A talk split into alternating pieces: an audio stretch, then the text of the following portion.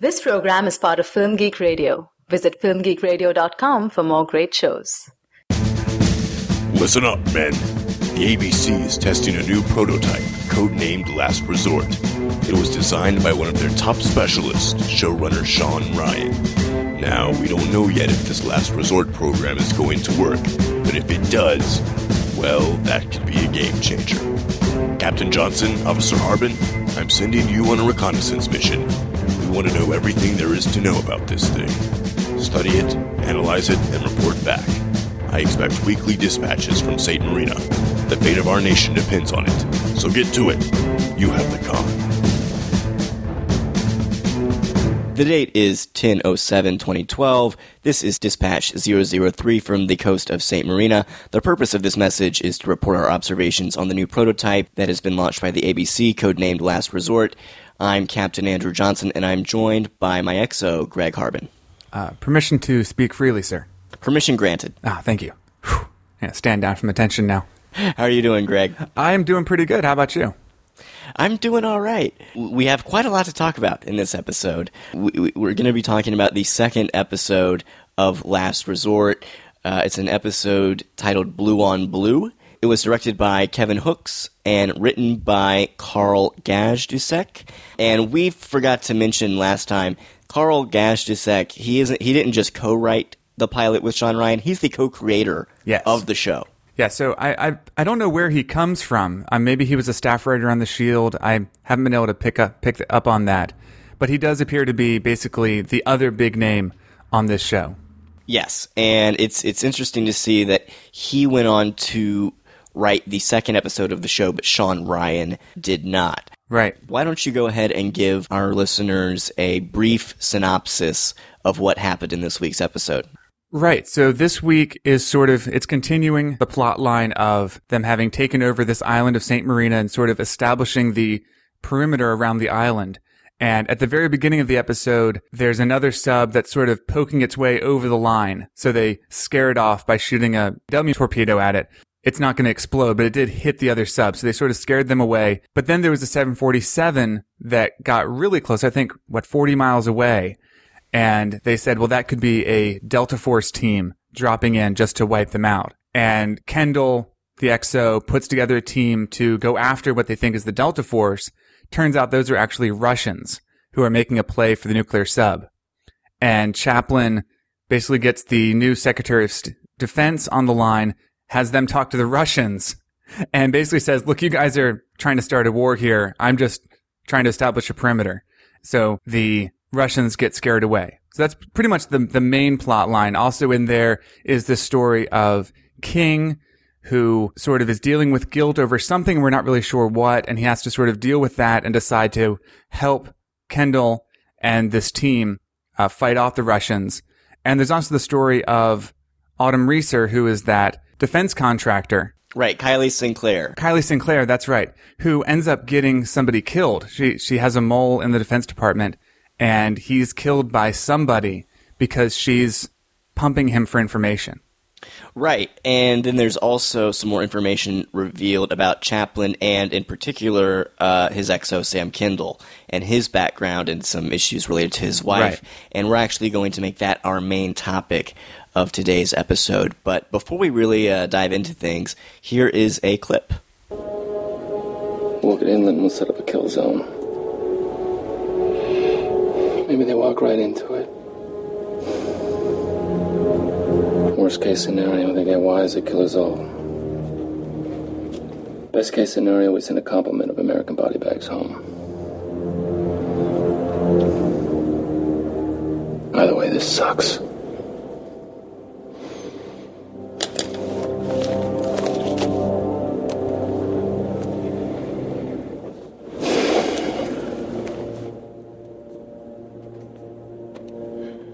The siege of Grozny in 94. 2,000 Russians died fighting their own. In the aftermath, generals resigned, others were tried. But for days they fought. Brother killing brother by the thousands in the freezing cold, and you have to ask yourself why. Sometimes the enemy is just the man keeping you from getting home.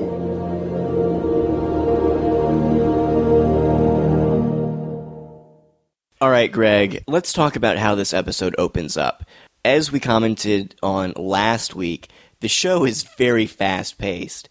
And once again, uh, this episode just kind of throws you into the middle of things, and we find out that there are 20 warships en route to uh, St. Marina that are sort of skirting the edge of that uh, 200 mile border that Chaplin established. So within the first five minutes of the show, we learn that there are 20 warships around them. They turn on the Perseus, which is that prototype device that we had talked about last week how we weren't sure if they had actually turned it on yet. Right. Turns out they hadn't, but they turn they turn it on.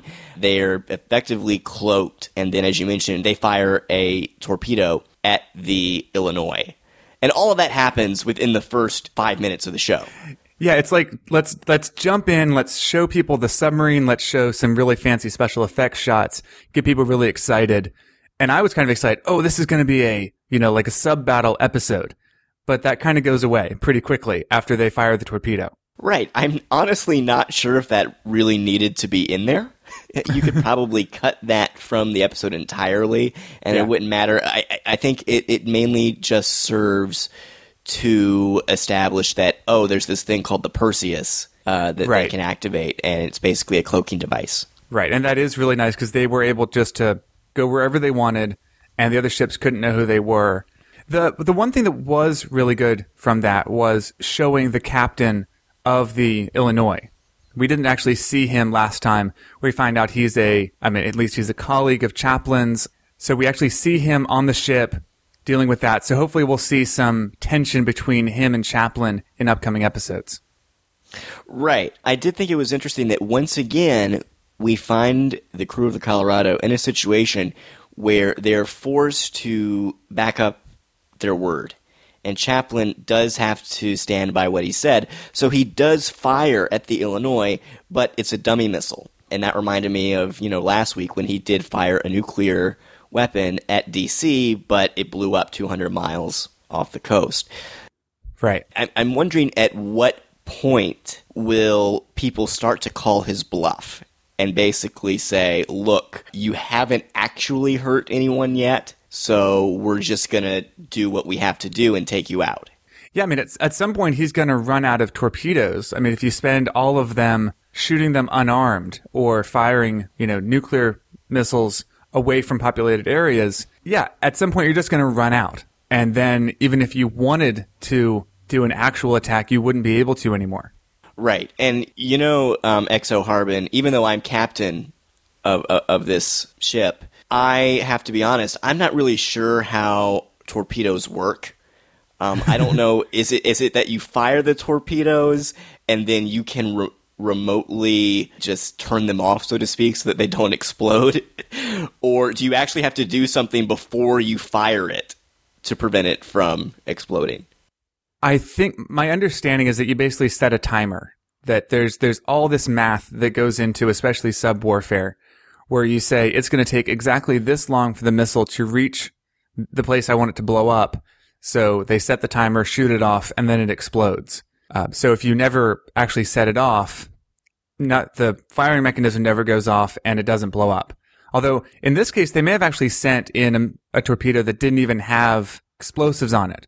I wasn't entirely clear on that, but I felt like nothing was going to happen with this missile. It was pretty much a dummy. It was used to say, look, we could blow you up, which that was a really good shot. I don't know if you noticed, but it Right. hits like right on the tail of the Illinois. Like that would have completely destroyed them. Well, I found myself wondering, okay, is it is it you know, like you said, where they actually removed all of the explosive devices from the torpedo before they fired it? And if so, are they going to have to do that again to another torpedo just in case they need a, a dummy torpedo sometime in the future? You know, how Right. how many uh, dummy torpedoes do they have? Right. And or is it just a question of, you know, when you when you fire it, as you mentioned, just changing the, the timing of when it's supposed to explode, or I, I'm not sure exactly what the mechanics are of that, but I would have liked to find out. Yeah, I'm looking forward to future plot lines where I don't know, they have to make an expedition to the bottom of the ocean to, you know, recover their dummy torpedoes. Or or maybe somewhere on the island they find a cache of dummy torpedoes like in a hatch And they, Right. they're like, oh, look, now we can fire dummy torpedoes for years and years. Well, um, as you mentioned, the main plot line of this episode revolves around a team of who we initially think are Delta Force operatives being sent to St. Marina to make a play for the sub. And it turns out that they're actually uh, Russian Spetsnaz. So the, Russia is actually trying to get their hands on this nuclear submarine. What did you think of that plot line? It really, really fascinated me. And I like seeing the world of the show opened up. It kind of surprised me when they started with the Delta Force plotline that America was sending men on the ground so quickly. I mean, Chaplin had been pretty resolute that if you do anything, I'm just going to blow up DC or blow up New York or something. And this was a really blatant move on America's part. Even if they were able to take out the Delta Force, that was an escalation. So I was really surprised that they were doing it so soon. But I still, you know, kind of believed it. I, I had no reason to say, well, it's not going to be them. It's, it's got to be somebody else. Because who would be stupid enough to land troops on an island that had a, a nuclear sub parked out, outside? Uh, but apparently the, the Russians are that stupid. But they, I mean, they fail miserably. I kind of feel like I wish it, they hadn't failed quite so spectacularly, quite so quickly. Like maybe have them be an ongoing threat. Maybe there's Russians on the island. Uh, but they sort of wrap up the storyline. But it is really fascinating to know, well, there's, there's more antagonists than just America out there. Right. It does really kind of make you sit back and realize, oh, that's right. Other countries might be interested in this situation. And this episode takes place less than 24 hours after the end of the pilot episode, Captain. So it, it's sort of implied that as soon as Russia realized what was happening and Yeah. there was this tension between the Colorado and the United States, they were like, oh, we need to take advantage of this. Which seems kind of realistic to me that, you know, another country might see that and be like, hey, we need to jump on this while we still can. Um, and kind of sneak in and, and try to, try to surprise them. Yeah, especially while the U.S. is already destabilized. You know, they've been watching, you know, the impeachment hearings and they've been watching um, the attack on Pakistan, and they're really interested in knowing what's happening. Like, we still don't quite know why we attacked Pakistan. So I'm sure the Russians are a little bit confused about that as well, wondering if they need to get into this. You know, is this a play for, you know, taking over the Middle East? Like, do they need to really be ramping up things on their end to make sure that if a full scale world war breaks out, you know, they need to be prepared. You said that you kind of thought like it was wrapped up a bit too easily.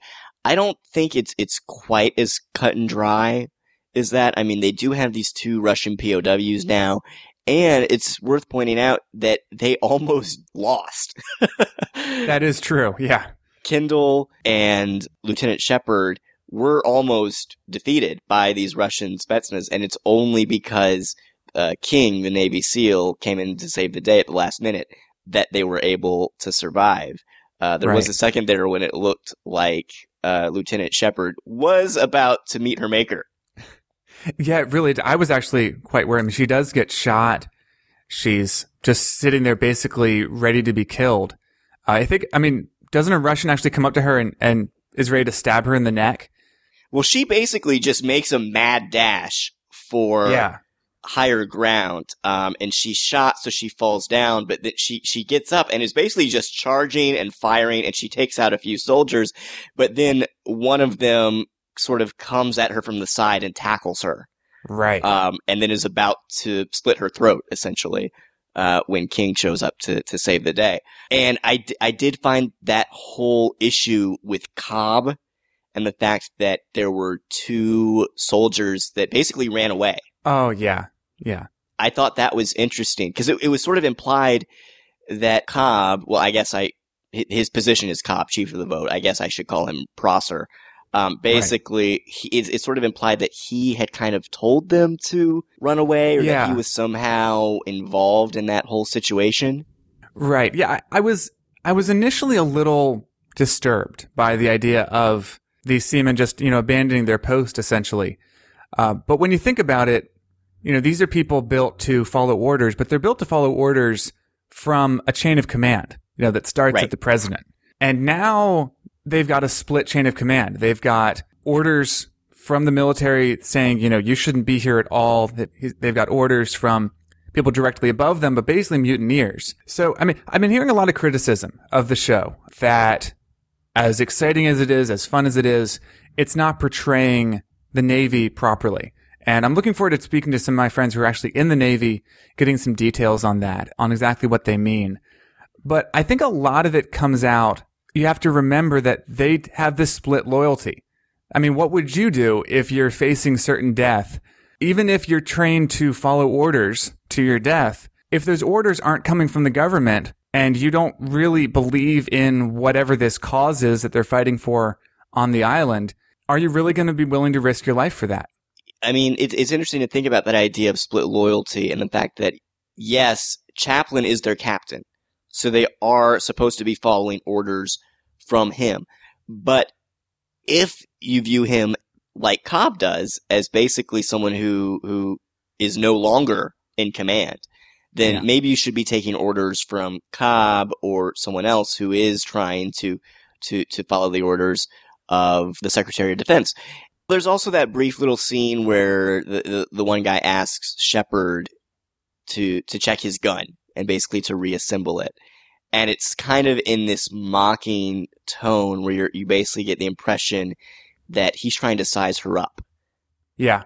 And it, it wasn't really clear to me. Is it just that they don't respect her because she's a woman, or is it because Cobb has actually told them not to respect her. And at one point, she she actually does tell them, you know, wait if you're going to shoot me in the back, at least wait until after the fight. So even she right. kind of gets the impression that these guys aren't on her side.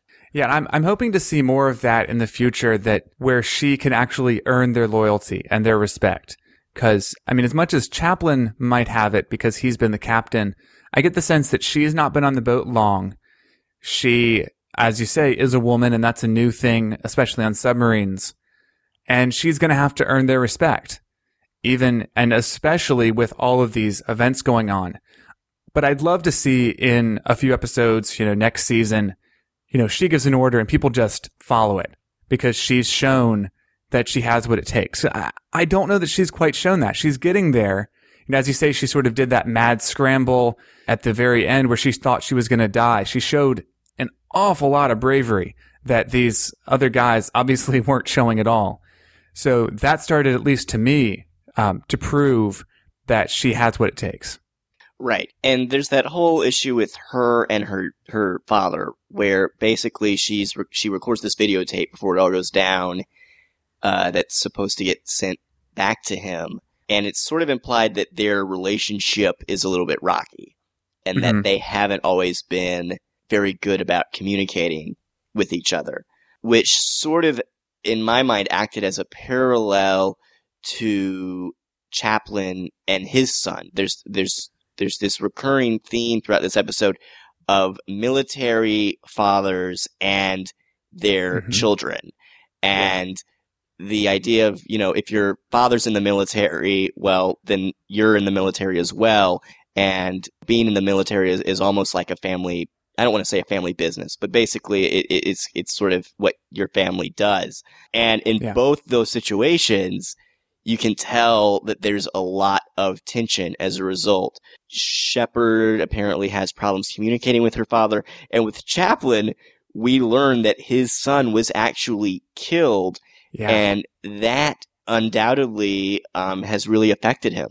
That was that kind of came out as a shocker near the end of the episode. Cobb just sort of blurts it out in front of everyone to say, you know, this is why you're doing all these things. You know, it's not out of some sense of morality or the American way. It's because you're messed up because your son died and you don't know how to deal with it. Uh, which sort of ties into some stuff we were talking about last week where right. I was saying, you know, Chaplin doesn't really have a wife to go back to. He seems to be pretty much on your own. And you reminded me that he does have this son in Afghanistan. So then to find out in this episode that he doesn't have that son anymore, it really reinforces that, that no, he really doesn't have anything. All he's got is the sub and the island and, you know, his sense of, of right and wrong. And he's just letting that guide him wherever it takes him, which is even more scary than it was last week. Right. And, and, and there is that sense that maybe Cobb is right. You know, maybe the loss of his son by friendly fire has caused Chaplin to sort of reevaluate his feelings about the U.S. military, about the role of the military, about uh, the U.S. in general. Maybe he is acting out of personal motives, um, and maybe Yeah. he does sort of hold a grudge against the gov- uh, against the U.S. government, which it would make him a terrorist, as Yeah. we debated last week. Yeah, I, I liked the um sort of the news headlines on the TV calling him, you know, nuclear madman. It's like, yeah, that that's pretty much how they'd report it for sure. And speaking of what's going on back in the United States, we're still not quite sure what is happening in the government and what th- this conspiracy might be. We do find out that the Assistant Secretary of Defense has been promoted to Secretary of Defense. Yep, that's quite interesting um, because you know, remember Chaplin last week wanted to talk to the Secretary of Defense and could not get him on the line. And that kind of worries me that if he's gone, has there been some sort of coup in Washington? Clearly, there is definitely some some power struggles going on, but we haven't yet been shown what the details of those are, and it's implied that something really shady is going on because, as you mentioned in the recap, this guy that works in the Department of Defense, Linus, ends up being poisoned when Autumn Reeser's character, uh, Sinclair, basically tells him to go find out and confirm that the government ordered the Illinois to fire on the Colorado. So, what's your news? You ever see this prototype? Chaplin went ahead and tested this morning on his own. The Colorado dropped right off everyone's screens. Kylie, it works. Waiter, champagne, right away. We're celebrating. No, no, no, no. You don't understand. They will take it away from you. They will go Patriot Act, they will go national security, and they will take it away from you, and there's nothing you can do about it. Chaplin said it was actually the Illinois that tried to sink the Colorado. Chaplin's insane. Really? 24 hours ago, you would have said he was the paragon of virtue and patriotism. Now, someone ordered the Illinois to fire. Somewhere that was recorded. And if you're right and they're trying to take my tech, then that order is my get out of jail free card. I need you to get that. Are you not hearing me? I can't help you anymore. What was the name of that brunette at your bachelor party? God, she was hot. Like, make me want to switch hit hot. Wasn't she? Was it Carol? Oh, no. No, no. That's your wife's name. I thought we were friends. We are friends. But you're a friend I pay a lot of money to. Linus, go find me that order. There's all sorts of stuff going on in Washington that I, I really want to get back to Washington to see. Because, I mean, what sort of government kills somebody, even if they're a mole, you know, throw him in jail, have a tribunal, but to sort of kill him in this crazy poisoning manner, that's outside of the bounds of what our government does, even as much as, you know, there's issues of torture and extraordinary rendition. That's still, that's a, a step way farther than I'd expect. And it's not like he was acting treasonously necessarily in Yeah. the sense that it's not like he was revealing information to another country. Right. He was re- trying to get this information to reveal it to Sinclair, who's a, a, a private contractor. So I, I guess you could say that that is still a form of treason, but clearly there is something going on if he's going to be killed for that. Um, and that the character of Sinclair, I can't quite figure out if I like her. Yeah, it's sort of a question of do I have a problem with the actress? Do I have a problem with the writing?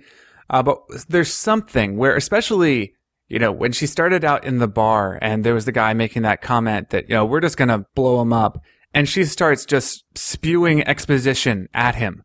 Well, well, she's mainly served so far as just an exposition machine. In the pilot, it was, I'm going to tell you all about the Colorado and their capabilities. And here, when we first meet her again, she's talking all about the details of this weaponry. So, I, in case there's anybody watching the show thinking, well, why don't they just blow up the Colorado? Right. You know, here she is to answer that objection. But you've got to spread out the exposition a little bit. Like, give it to somebody else this week and let her have some, you know, some real personal moments. Don't have every time she appears be where she's being all Navy geek about it. Although it was, it was an interesting scene. I liked seeing her shout that guy down. And then it was really funny when Linus is like, wait, be quiet, be quiet, be quiet. She's like, nobody's paying attention. It's sort of like in Jurassic Park, you know, Dodgson, I've got Dodgson here. And, and nobody cared.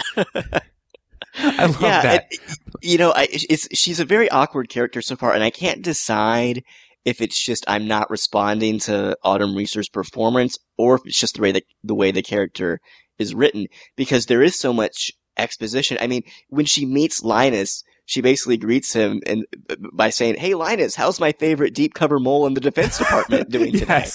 and I'm think and, and they sort of laugh it off and make a joke out of it, but in the back of my mind, I'm thinking, okay, that was clearly just a way to to shoe in some exposition without really trying to work at it. It it seemed a little Yep. bit lazy to me. yeah. And by the end of the episode, we're we're finally starting to get a sense that maybe this is an actual person, an actual character. Right. You know, maybe we can tell that she does feel a little bit guilty, perhaps, about putting Linus in this situation that, that ultimately led to him being in a coma. And maybe she is just up to this point, she's been one of those people whose job is everything to her. So she just goes around spouting exposition all the time. Um, but now that it's starting to get her into trouble, maybe she's going to be a little bit quieter about things. I mean, if you remember last week, she walked right up to Admiral Shepard and was just like, I know that you guys fired on the Colorado sort of out in the open. Like maybe you should be a little quieter about things. Maybe just being so loudmouthed is getting you into trouble. And, and perhaps that's a lesson she learned through all of this. So next week we'll see her being a little bit more shady, trying to actually figure out what's going on rather than just being an exposition machine. Well, we discovered that Linus did actually find what he was looking for. Right. Um, she, you know, she discovers that little piece of paper in, uh, you know, in, in his possessions or whatever that says order 998. And I found myself thinking, wait, wait, wait. So you're telling me someone took the time to kill him, uh, eh, but not to check his belongings to make sure Yeah. he hadn't revealed what he had learned? that's quite true. That's rather convenient. Yeah, so far everything with with the Autumn Reeser character has been pretty awkwardly written. Yeah. unfortunately, It's it's a weird it's a weird storyline for for a show that has so much going on. She's probably the one part of it I wouldn't mind dropping off, or at least only going back to it when something really important's happening, because it does seem a little ham-fisted, and frankly, it's a lot less interesting than the stuff going on on the island where there's shootouts happening or sub battles, and that really great showdown between the chief of the boat and Chaplin. Their characters bashing heads is really, really interesting. And meeting the mole in a bar is, eh, not my favorite part of the show. well, I still think there's a lot of potential for the character. Um, I thought it was very interesting that when she encounters Linus's, I, I, I'm assuming it's his mother, in the hospital, as she's leaving, um, Linus's mother doesn't say, you know, I hate you, I hope you die.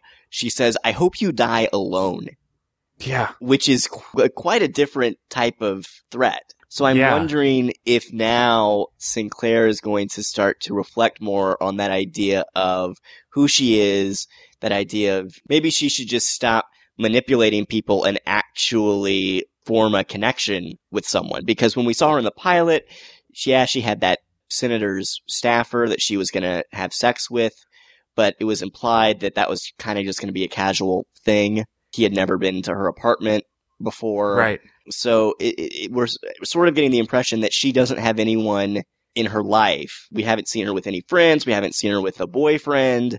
So that idea that if she just continues to view people as pawns for her to manipulate, she will ultimately die alone. That's Yeah. that's quite a, an interesting idea. Yeah, basically, she needs to find a cause to believe in because right now it's been, oh, I've got this toy on the ship and I, I care about that. I, I want to, you know, advance that. But that's not really a cause worth dying for, not really worth living for. It's not really that interesting. If she's going to be a character that we're going to care about, she needs to start doing things that are impressive. She needs to start, I don't know, maybe actually trying to figure out what's going on in the government. And maybe she'll be our lens eventually when she gains some character. She'll be our lens through which we see this coup play out in Washington. Right. And, and speaking of, you know, finding something that you believe in, that same idea gets brought up in relation to the character of, of King. At the end of the episode, Lieutenant Shepard is at the bar with him and she flat out says, one of these days, you're going to have to decide what you believe in, which is a very cliche statement and a very cliche idea that gets thrown out in, in these shows and in a lot of movies. Like, mm-hmm. you just need to, you need to find something that you believe in. And, and that's, that's the problem with your character. Um, so right. it's a little bit of a superficial reading of, of King as a character, I think. But it is interesting that you could argue Sinclair back in Washington has the same problem. Yeah, absolutely. I think that's, that's quite true. I was really fascinated. I've actually been, we didn't get to talk about King much last week. He's had a really interesting arc where I almost was ready to just write him off as a bad guy when he, he makes that speech um, to the the warlord about how he could just kill all of his men and then shoot the guy through the neck so that he dies, you know, in pain. I was ready to say, well, he's just, you know, he's a thug and we don't need to care about him. But over the course of this episode, as he talks with the bartender, I think he's trying to figure out what he's going to do with his life now that he, he feels like he's made mistakes before the pilot. We still don't know what, what exactly he did that he's so torn up about. But now he needs to find his place with this crew. And he needs to not just be this, you know, Han Solo, uh, you guys do whatever. I'm going to just drink myself into a stupor he actually bucks up and he actually does go out there and with his sniper rifle, well, I mean, he saves Shepard's life. That's really good. I mean, he hasn't quite done the peacemaking. He hasn't gone up and apologized, but at least he's on the side of the good guys now. At least, you know, when it suits him. Well, that's the question. Is he on the side of the good guys? I, I think King is a really fascinating character, and I think as a character, he's basically the embodiment of what Last Resort is trying to be about in the sense that it's it's trying to be a show about America and are we the good guys? Or are we the bad guys? How should we use our military? Are we really a force for quote unquote peace? I mean, in mm. all the marketing for the show, there's that image of the American flag tattered and in the water, you know, that, that's yeah. put on all the posters and, and, and all of the marketing for, for the show. And the, the last shot of this episode is that American flag. So clearly the show wants to explore in a, in a post 9-11 world where U.S. foreign policy hasn't always been admirable. Who exactly are we? Are we the force for good that we thought we were? And that's exactly kind of the mindset in which we find King. Um, there's that whole scene mm-hmm. With uh, Dichen Lachman, the bartender, there where she kind of marks his face and says, you know, right. here on the island in our culture, if you're marked, you're basically, you're the mediator of the conflict. And that's not something to take lightly. And I, I thought that that was a little bit corny and kind of cheesy. but then right. at the end, when Lachman's character tells him, "Hey, you did it the right. You helped make the peace." He responds, uh, "You think I made the peace? I just ran out of people to kill." Mm-hmm. So that idea of are we actually bringing about peace if we're constantly just responding violently? Yes, he saved Shepard's life, but he had to kill these Russians to do it. And he kind of implies that this is what I do. I'm a killing machine. This is how the right. military has trained me to be. You know, is that a good thing or not? I, I, I think that that is a very interesting issue to explore, and I'm really excited to see how they continue to develop his character. Yeah, I, I kind of think it's it's this idea of everybody has their own idea of what it means to be an American. Chaplin feels he's being awfully patriotic by firing on the Illinois. Um, the captain of the Illinois thinks he's being awfully patriotic by following orders, firing on Pakistan. You know, somebody thought that that was the correct thing to do. Everybody is uh, that we've seen so far. You know, there's nobody yet that is doing things for their own purposes. I'm, well, Autumn Reeser seems to be, but for the most part, everybody is doing things for the good of the country or for, you know, this is the American way. This is the, the correct thing to do. Well, except for King. Well, the, yeah, there's, there's King, but he's still, he, he's, he's kind of caught in the middle trying to figure out who he is right. and what his attitude is going to be yeah. moving forward. He's kind of caught in the middle between all of these d- divided loyalties and this and, and this confusion about what does it mean to be an American? What does it mean to be patriotic? What does it mean Right. to be a good human being? Right. Well, yeah, and I think he sort of has the perspective of he knows that what's going on in Washington is not right, but he also doesn't believe in Chaplin. He has no loyalty to Chaplin whatsoever. So he's not going to just jump on that bandwagon just because he's disillusioned with the military or disillusioned with Washington. He's trying to say, well, what does it mean? You know, loyalty aside, what's the correct thing to do in the situation? Or do I even care? Do I want to just, you know, abandon it and do my own thing? I, I feel like he's kind of leaning towards just abandoning it all. Yeah. It, you know, he feels so guilty about everything that's happened as a result of, of his actions back in Pakistan that he's kind of depressed and he just wants to drink and, and doesn't really know what to do. He, it, it kind of seems to me like he just doesn't, he doesn't want to take orders from anybody for a while. Which that's kind of, that might be the way I felt, I would feel in the situation. You know, especially not being a member of Chaplin's crew. Like, yeah, maybe this is a good time just to run away to a remote island. Oh, wait, here's a remote island. Maybe I'll just hang out here for a little while.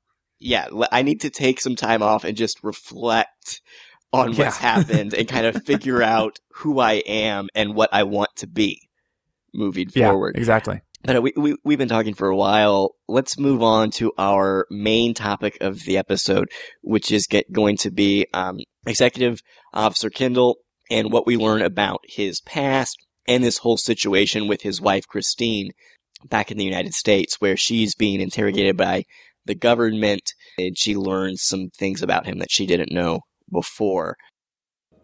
Your husband was a captive of the Democratic People's Republic of North Korea for over 17 days. Yeah, that's not possible. Marcus Chaplin went off the reservation to force his release, put his career on the line. Sam just tell you that was a regular deployment? Why does a man lie to his wife? I don't know. Well, Marcus had him lying to you, to everyone. And if he's capable of that, what else could Marcus get him to do? You think that's the only lie your husband ever told you? I don't know, okay? Why don't you tell me because I don't know what this is? I lost seven of my men. You want their names? Look, it happened. I'm over it. Can we move on, please? That's your husband. Learning to lie.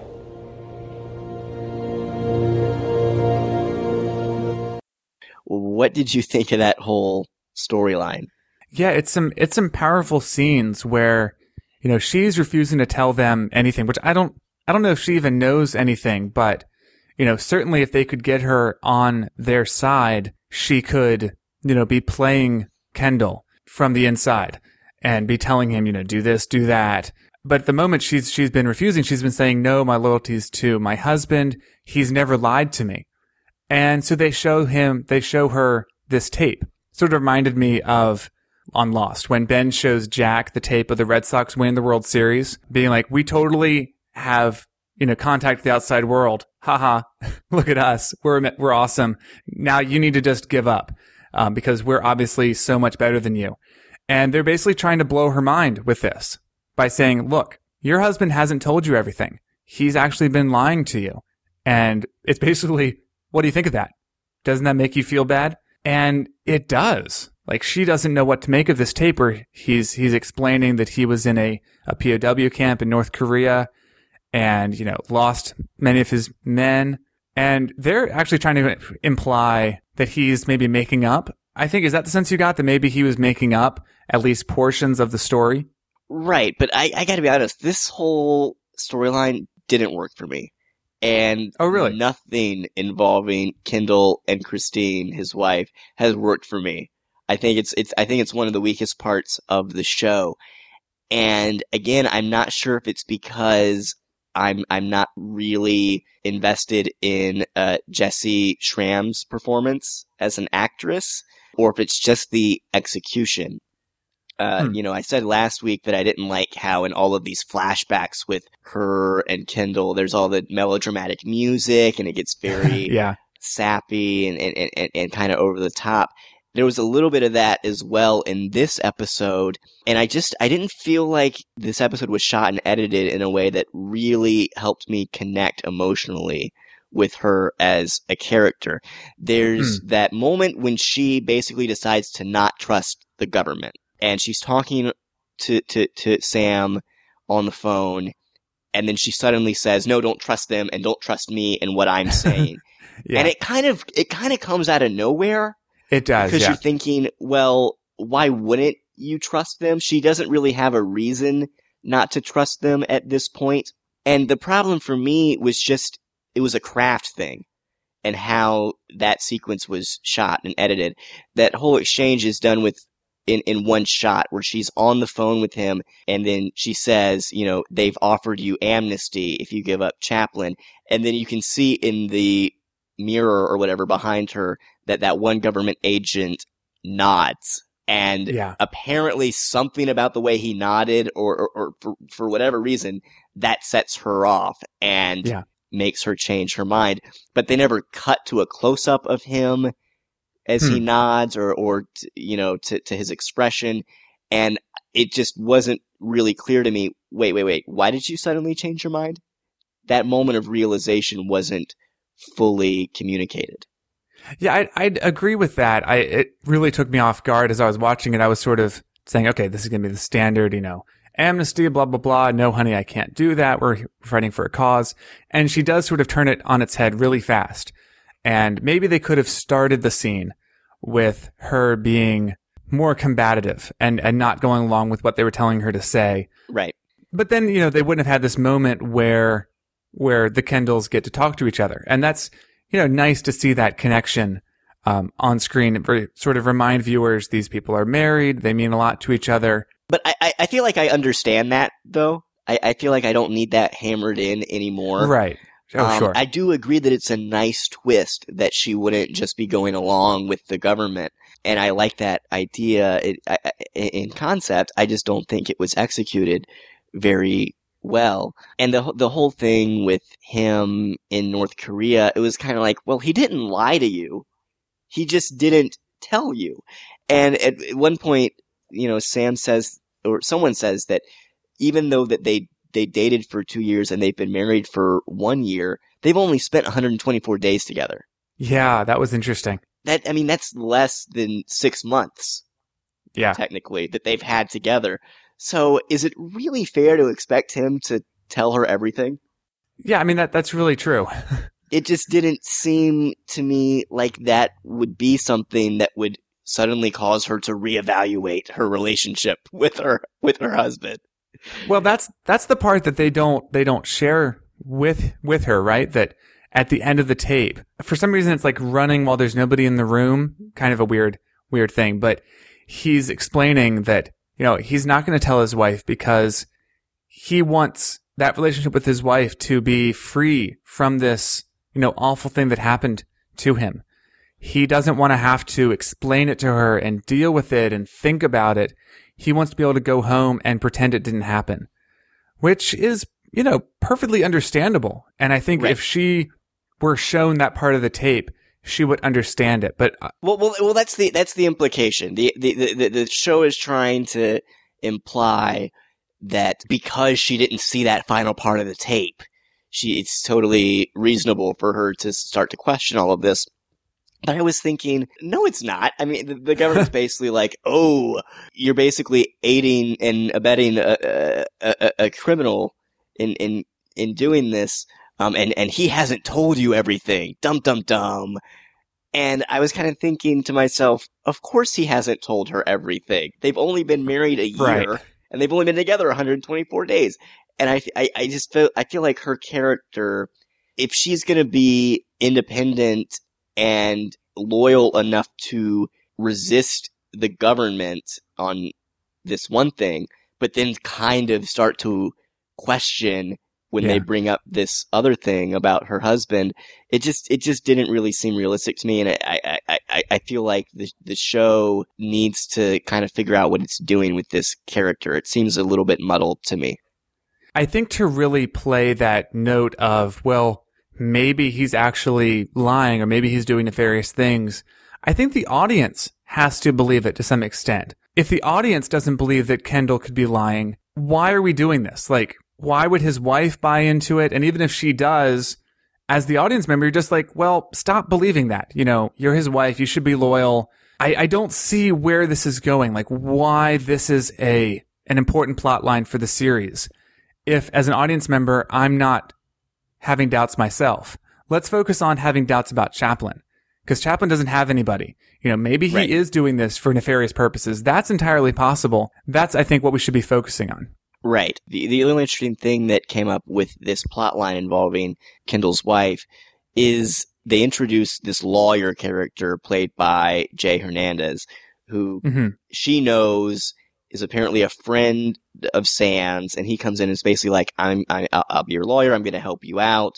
Let's take you home." But of course, it's revealed to us, the audience, that he's actually working for the government Right. and that he's not on her side. So it'll be interesting to see how that develops. But other than that, I just, I'm not really interested or invested in her as a character yet. I think it, part of the problem is we're still very early on in the show and they're trying to juggle so many different plots. Uh, one thing that Lost did really successfully was focus on one character, at least for, you know, half of the show in flashbacks. So we're starting to get into their heads, starting to understand them. We just haven't seen Kendall's wife that much to be getting that emotional attachment to her and to understand why we're being shown these things.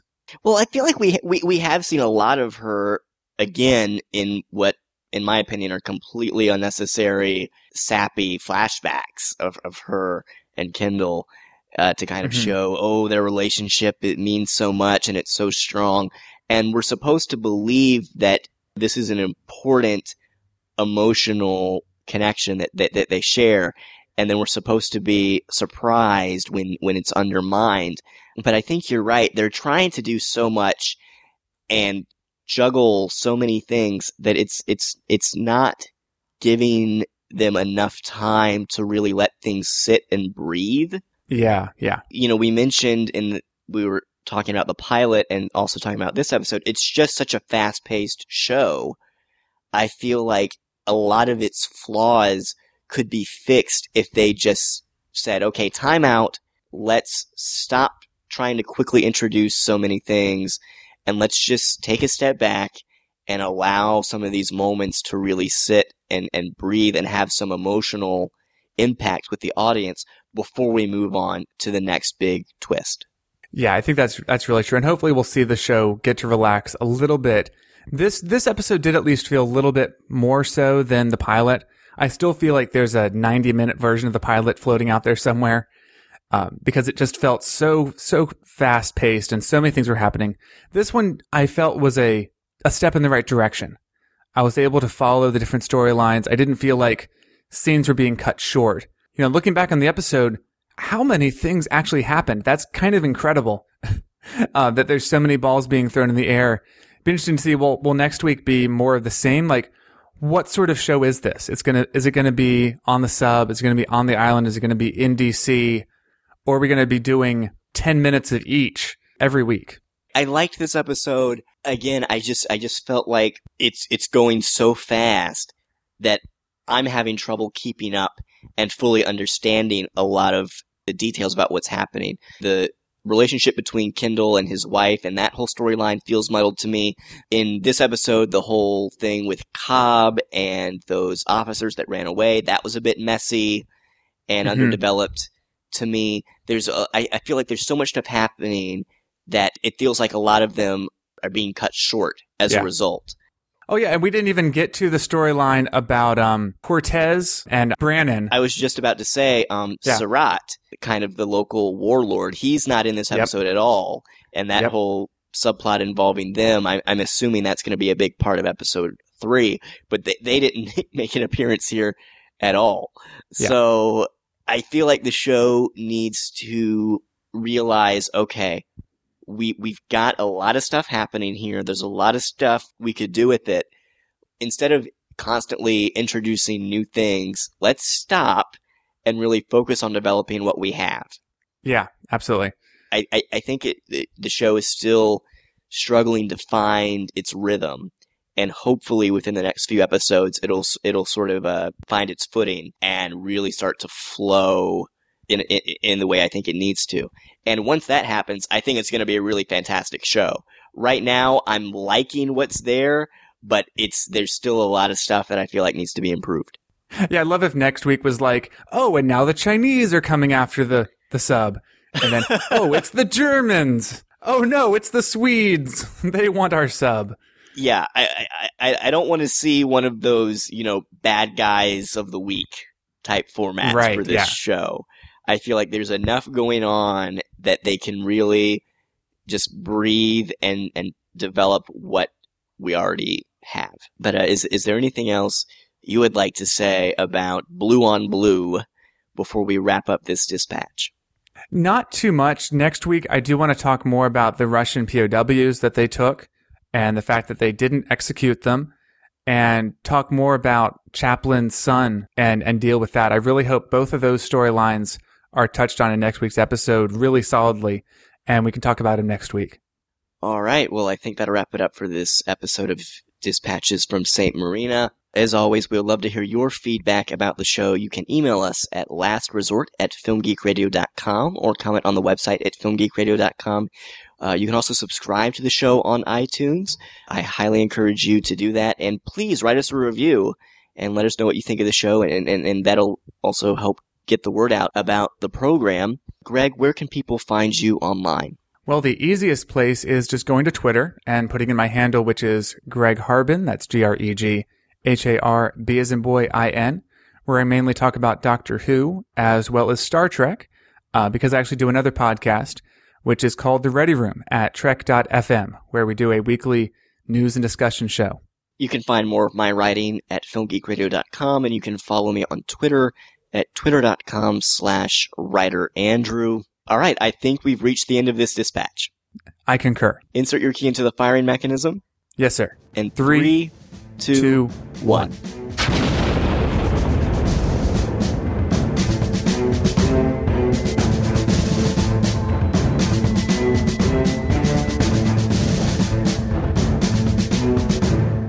This has been a Film Geek radio production. Film Geek Radio. Yeah.